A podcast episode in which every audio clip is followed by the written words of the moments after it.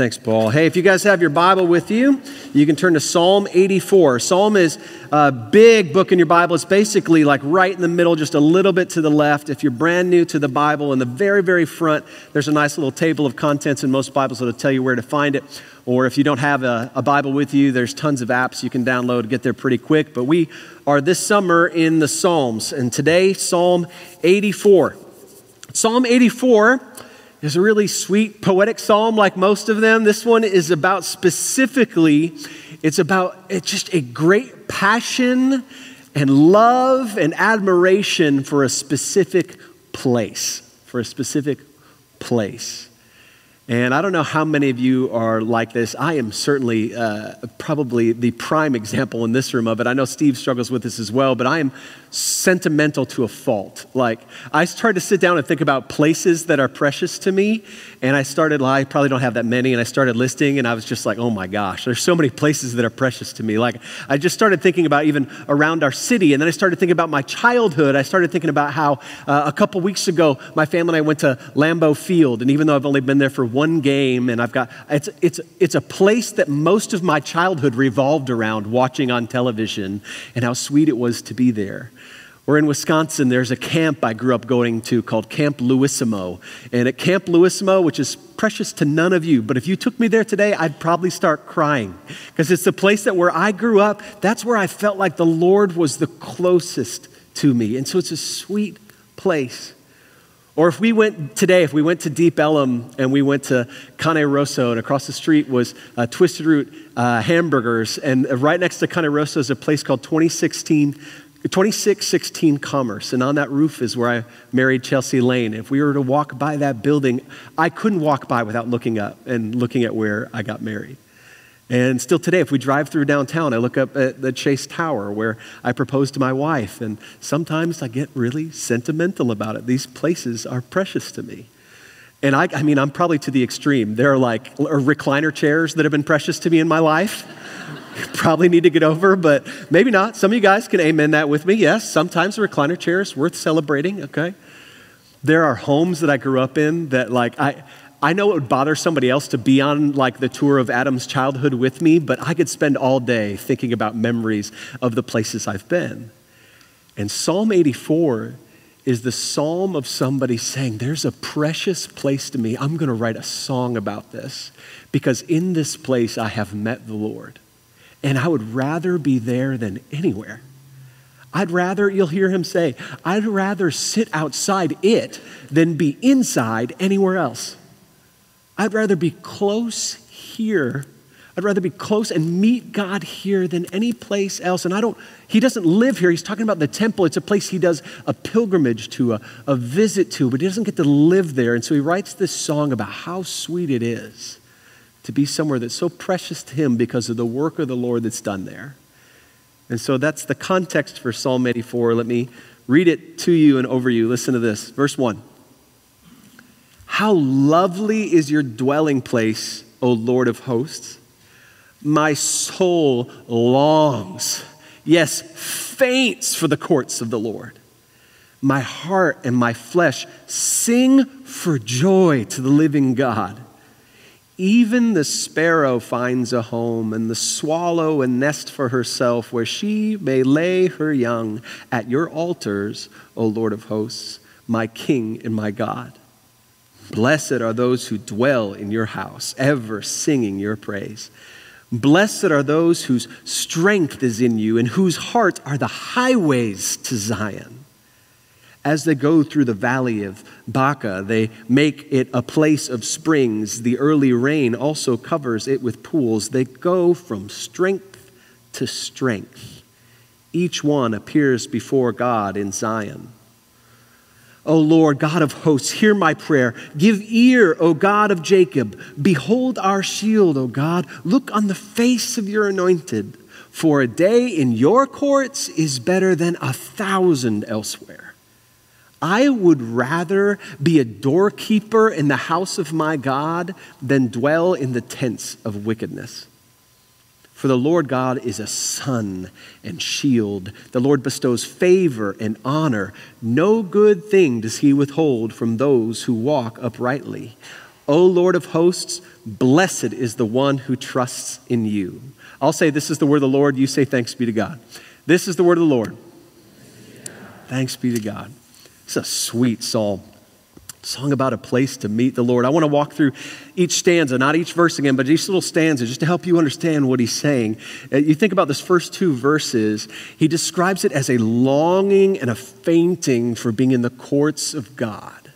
It's just a strong desire to be there. I had the opportunity to go to Israel a couple years ago. It's a place that for my whole life, I can remember wanting to go. The first time I was supposed to go was December of 2001. And in September of 2001, the September 11th attacks happened and all travel was shut down to the Middle East. So I never got to go until just a couple years ago.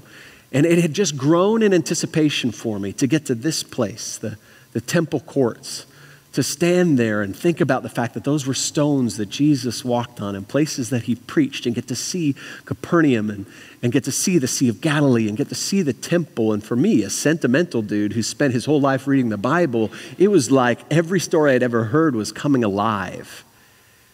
That's the experience of the psalmist.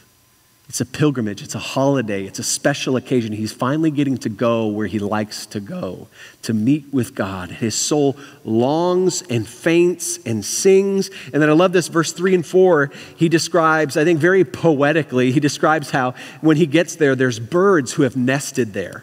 And he creates this picture of like, how cool it would be to be a sparrow. You get to pick wherever you want to live, and this sparrow picked the temple. I actually, and I know this is weird, the way my mind works is a little bit strange, but I've had this exact thought about Dallas when I've been to the Arboretum, which is beautiful. I don't know if you've been to the Arboretum. I'm not really into flowers. Some of y'all are like, oh, the tulips at the right time of year. That's not me. But when I go to the Arboretum and I see squirrels there, I'm like, this makes total sense. Like if I were a squirrel, this is where I'd live. Like people are dropping snacks. You live in beauty. You've got the lake. You've got the trees. This is gorgeous. When I see the squirrels in my yard, I'm like, I don't understand you guys. Like the Arboretum is not that far away. You have a choice. You can live wherever you want. And you picked my backyard, which is pretty janky. And you're like just running across my roof, making noise in the middle of the night. I don't get it.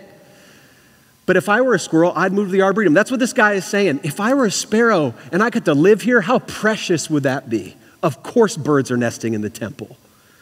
Verse 5, 6, and 7, he talks about the journey there. He's like creating this picture of like on the roads there, you're just getting happier, getting blessed, moving from strength to strength, from one kind of oasis point to another oasis point, through the valley where things are not good to the next oasis in anticipation of getting back to the temple.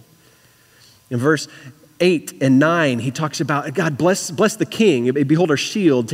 Look on the face of your anointed. Those are words describing the king. The king had a religious purpose in their society. It's kind of him saying, God, I'm loving your temple. Keep in mind our nation. You know, like protect this place. And I love verse 10. This was a pretty popular worship song when I was growing up. Better is one day in your courts than 1,000 elsewhere.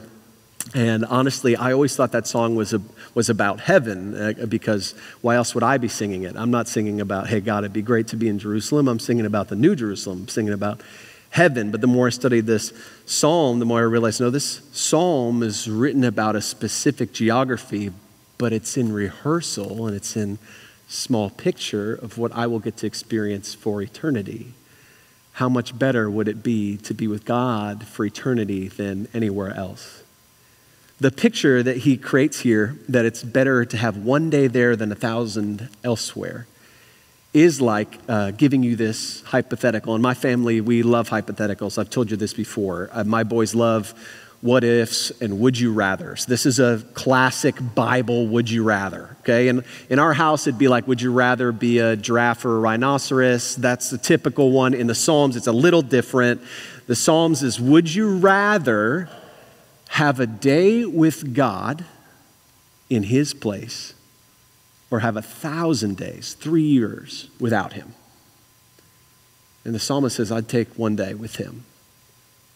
And I think about in my heart, do I have anything that I'd be willing to make that exchange for? I was just thinking about, if somebody literally gave me the choice and said, Adam, you can have one more day with your family, with your wife and with your 3 sons. You can have one day with them and then you'll pass away, Or you can have 1,000 more days of life, but you never get to see your family again. What would I choose? Would I pick 3 years of life without my family over one more day with them?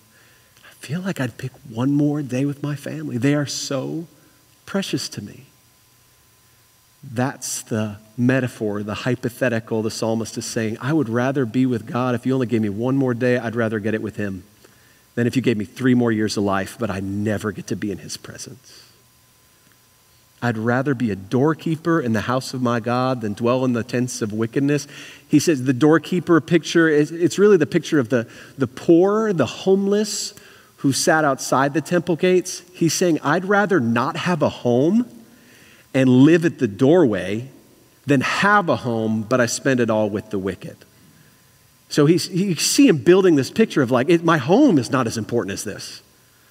My other loves, my other priorities, even the things that God would call good, they are not as good as getting time with God, as meeting with God, as being in God's place, as being with God's people. I'd give all the other things I love up to have this one love, this one place.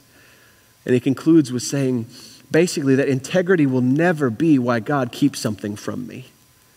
That in walking in integrity, that's not going to be why God deprives me of something. And he calls him at the end, O Lord of hosts, which that sounds such like old New King James Version Bible language. It hosts his armies. He uses this word several times in the psalm. It's saying, you're a God of like strength and a God of power. O Lord of hosts, blessed is the one who trusts in you. The word blessed, think of it like the word fortunate or the word happy. Like this is... the one who trusts in the God of all the armies, he's going to be blessed. And that's Psalm 84. And the reason I want to talk to you about Psalm 84 today is not because I'm trying to like beef up registration for an Israel trip in a couple years or something like that, although that'd be awesome. In fact, what's really cool is we don't have to travel to any particular place anymore to worship our God. But the reason I want to talk about Psalm 84 this morning is because we have a unique time, I hope it's unique, in your life, where for months, our church was not able to gather like we are today. For months, we had to be in our homes, we had to be isolated, we had to be separated, and in many ways, life as we knew it before is in many ways coming back. And I want to talk about what does that mean for church. There are many of us that loved the convenience of not gathering for church, for shopping, for groceries, for work. It's been great to work at home. For me, I'm a very socially competent introvert. Like, I'm not afraid to be around you. I'm not afraid to talk to you. I love talking with you. But if you gave me a choice between being in my home on my own or with my family or in a crowd of people I don't know, small talking, I'd choose my family hands down every time. That's me. And so some of COVID time was like a sweet delight. I don't have to go to a party. That's great. Oh, we get to do this meeting on Zoom, and as soon as it's over, I'm already home. That's fantastic. Like, that was such a pleasing thing to me. But what our church got in the habit of was not gathering together. And there's something that the church cannot be if the church is not gathering. The Church of Jesus Christ is not a church where it is possible for you to remain isolated and to remain a part of a church. You just can't do it. Church cannot be done online and podcast only because that's not what the church is. Church is not an event. It's not. I want to talk about just a couple things to set up the way we'll conclude this. I want to talk a couple things that you are not and that you are, and then a couple things the church is not and the church is. First, let's talk about you. The first thing I want to remind you, in light of everything coming back, and this is something Dallas really struggles with, but I need you to hear me. You are not, when it comes to the church, a consumer. In like every other avenue of life, people are trying to convince you you're a consumer. You need to buy this. You need to be this. And in church, I'm not here trying to sell you something, nor am I auditioning to be your pastor. You are not here to consume what Eastside has to offer. We are not some kind of brand or store for you to choose from. And in Dallas, a city with so many great churches, it's so easy to forget that and become a consumer. I've had sad talks with folks, sad for them, and honestly, I've had talks sad for me about this. We were a couple weeks into Eastside, and when you're a couple weeks into a church plant, there's a lot of people coming to kind of check out who you are and what you got going on and whether they're not going to stick around. And it's so hard to fight the consumer mentality that would turn church into a product that you're deciding whether or not you're going to buy in on.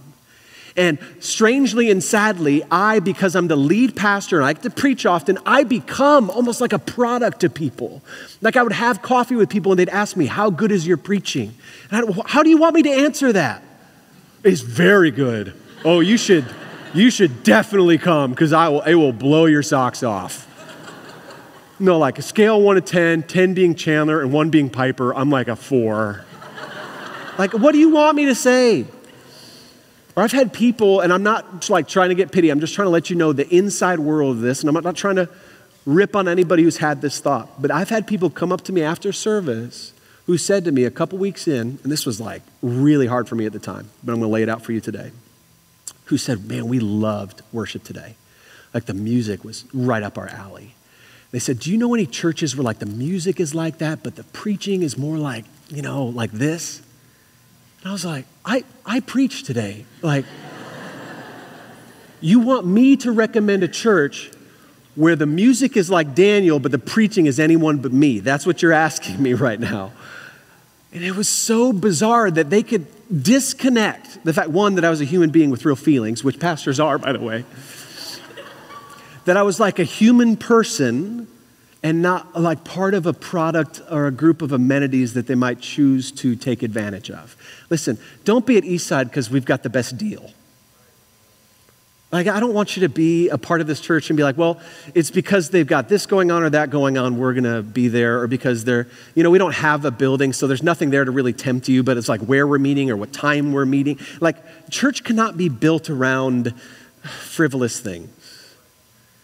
It's not the quality of the coffee we're serving, and it's not the opportunity for ministries, programs that fit your week, although I hope they do, and I hope our coffee is delicious, and I hope our preaching honors the Lord, and I hope the singing and the music is so professional. But every once in a while, we work in mistakes just to remind you that, you know, we're not perfect. You know, those are always intentional, though. Like, I don't want us to create a mentality where we are part of Eastside. Why? Well, it's the quality of this, and it's the opportunity for that. The church is not built on you being a consumer, and the church is not built on you being a spectator either. If you're at Eastside because you love to be entertained, or you love to watch, or you're online because this is a better option than something in your own neighborhood. Man, no church has called its members to be spectators and its staffers to be servants. If you are a part of Eastside and you're here, we expect to be serving one another and participating with each other and involved and plugged in and not just people who go, that's where I go. I want it to be who we are. To be a part of Eastside is not to say they ever. To be a part of Eastside is to always use we language. Well, we are doing this for Christ. We worship on Sundays. We serve during the week. We want to see things different in this city and in this nation for the sake of Jesus Christ's name. None of us are spectators.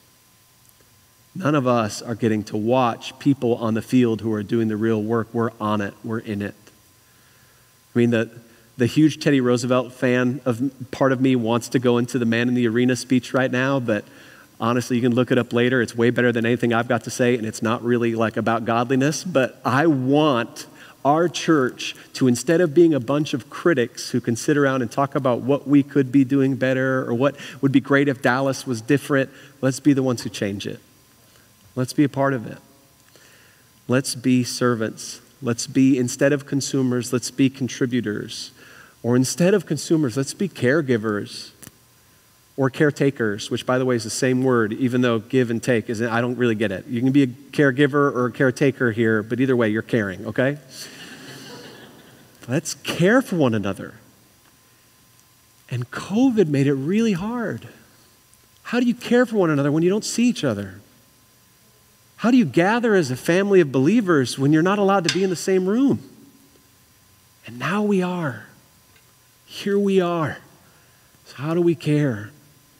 Anytime you come in here as a consumer or a spectator, somebody else is coming in here in desperate need of care. And the reminder is that the body of Christ is not the hired staff only, it's all of us. And it's the call to care for one another. And how will we care for one another whom we do not know? And how will we know them if we do not gather? What an honor it is to be able to get together. So we may not be consumers or spectators, we are caregivers and servants. And then collectively, the church, I want to remind you, we are not an event. The church is not a place, which is easy for us to remember since we literally do not have a place. This is Schofield. We refer to this as Schofield. This is not Eastside. Eastside is gathering at Schofield. What an easy reminder that Eastside is a gathering of people, not a geographic address. Eastside is people at work for the gospel in the city. It's not an event that takes place on Sunday afternoons. What we're doing on Sunday afternoons is gathering those people to worship God who deserves it and to care for one another. The church is not, and this is really, really important, church is not a homogeneous family. It's not, hey, I need to find a group of people who look just like me, who think like me, who act like me, who make as much money as I do and have a similar stage of life as I do and have similar finances. Man, that's what I need for a church. That's not the family of God.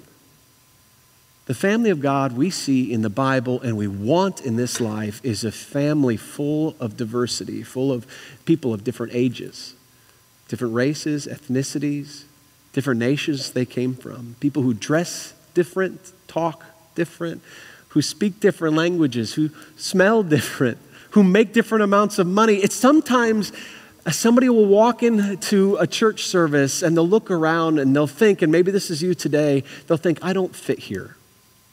I don't blend in here. And in that moment, I want to remind you, men and women, if you walked in today and feel like you don't fit, that's exactly why we want you in the family of God. Family of God should be a place where it is safe not to blend in, and yet you feel like you belong. If you look around and you go, this church is all young people, I'm feeling older. Gosh, we could use some older people here. Please stay. If you're here today and you're looking around and you're going, man, everybody here seems to be, not very attractive. Man, we could use some more attractive people. Just stay. I'm just kidding, but we're all very attractive. You guys look great. It is a place though, man, I wish. So a couple weeks ago, I got to marry another Eastside couple, Katie and Eric, and it was wonderful to get to do their wedding. What a privilege to see a couple who met here, serving on a Sunday morning, fall in love and get married. And I love it that I hope that the church would be a safe place for you to ask somebody out and then to break up and stay part of the same body of believers or to get married. Man, how will we do any of those things though? If we don't gather, if we aren't together. This is who the church is. It's a safe place to fall in love. It's a safe place to not blend in. It's a safe place to make friends. It's also a safe place to build relationships with people who are very different than you.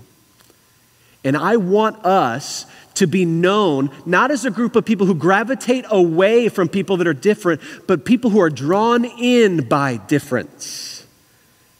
People who, when you look around at church and you see somebody sitting by themselves on a Sunday at worship, part of you would go, I wonder if they're here by themselves and if they would want to be welcomed, if they would want to be cared for.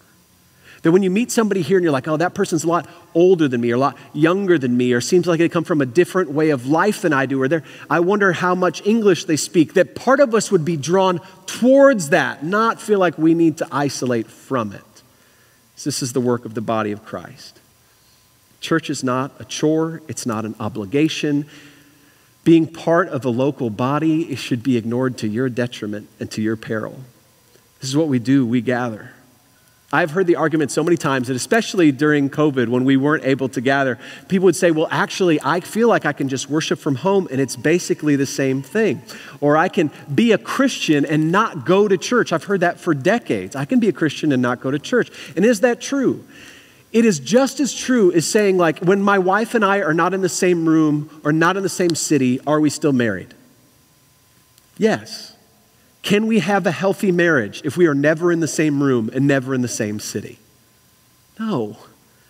So is it technically true that you don't have to come to church to be a Christian? You don't have to be in the body of believers to be a Christian? Yeah, absolutely.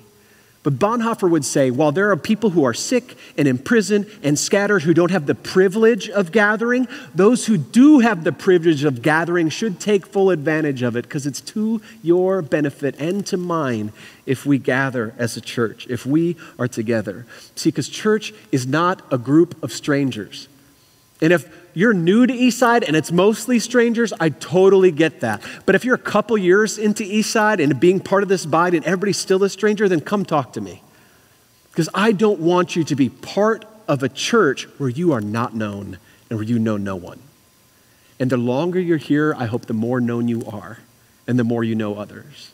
That if we can help you get into biblical community in a home group or serving as we serve together or involved in one of our nonprofits that we partner with to help change things in the city so that not only we might do the work we're called to, but that you might be known and sanctified, then let us help you do that. And I'll say lastly, the church is not a money-hungry organization who is trying to sell you something. Eastside is not after something from you. We're not like some organization that we have this hidden structure and then there's all our people. You people are our customers. No, I just told you, you're not consumers. You're not customers. You are the church. We are the church. So do we pool our income in order to achieve what the Lord has called us to? Absolutely. But the goal of Eastside is not making some small group of people richer. It's providing for those who have needs. That's what we do. So we are not trying to create consumers. We're trying to cultivate faith. Why? Listen to me. When the Lord found you, if you're a believer in Jesus Christ, when he found you, what did you have to offer him? What did you have that was so impressive to him? Was it your behavior? Was it that you had deprived yourself of something that seemed bad? Was it that you had chased things that seemed good? Is that why the Lord loved you? Is because you were enough for him? Or were you, like every other human being short of Jesus Christ, loved in spite of the fact that you had nothing to offer? That's the way the Lord loved you. And that exact way is the way he's called us to love one another. Not that we'd be part of a body of believers because this body has something to offer me. And we wouldn't be part of a group of believers because this is the best deal in town. And at the same time, I get selecting your church and being part of a church. I'm not against you going to another church. It's not an argument about why you should stay at Eastside instead of any other church. Man, I love so many other churches in our community. I love Northway and PCPC and Mosaic and White Rock Fellowship and Schofield, whose building we're meeting in. Man, there are so many great churches.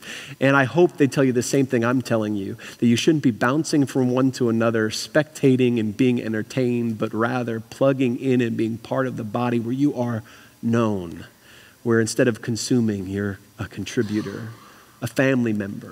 And you think of the metaphors the Lord gave us for our church.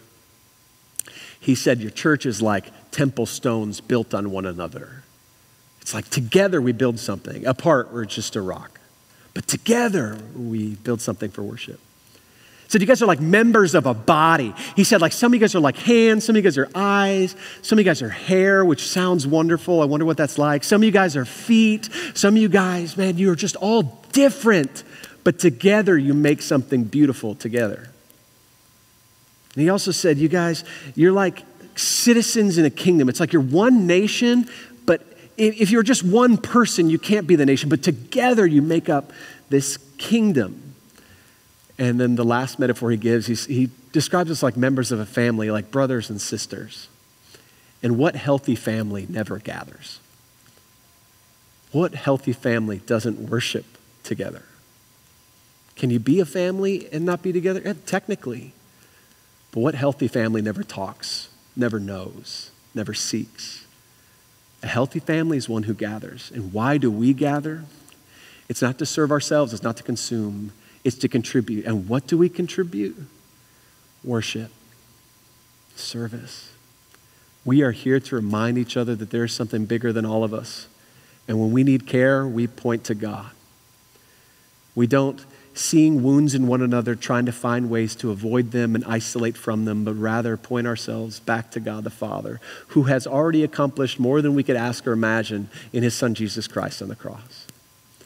So let us, Eastside, be a church that honors, worships, guides, protects, serves, and cultivates. And let us be a church that does that to glorify not our brand, not our amenities, not our products, our staff, or our beautiful people, but the name of our God, that Jesus Christ might be remembered and known in this city because of the work that you do with me for the sake of his holy name. Let's pray. Heavenly Father, you have been so good to us to gather us together as a group of believers who want to love and serve you, who have come to know you through your own mercy and grace, not because we merited it, not because we earned it or deserved it, but rather, Lord, because you loved us. You loved us first. You loved us best. You knew us first and you knew us best. And so, Lord, today, I pray that you open up our eyes to what it means to be your faithful body at work in this city for the sake of your holy name. Lord, I pray, like Psalm 84 said, that we would be delighted to be together, to worship together, that our souls would long for this. And I pray these things in your son, Jesus Christ's name. Amen.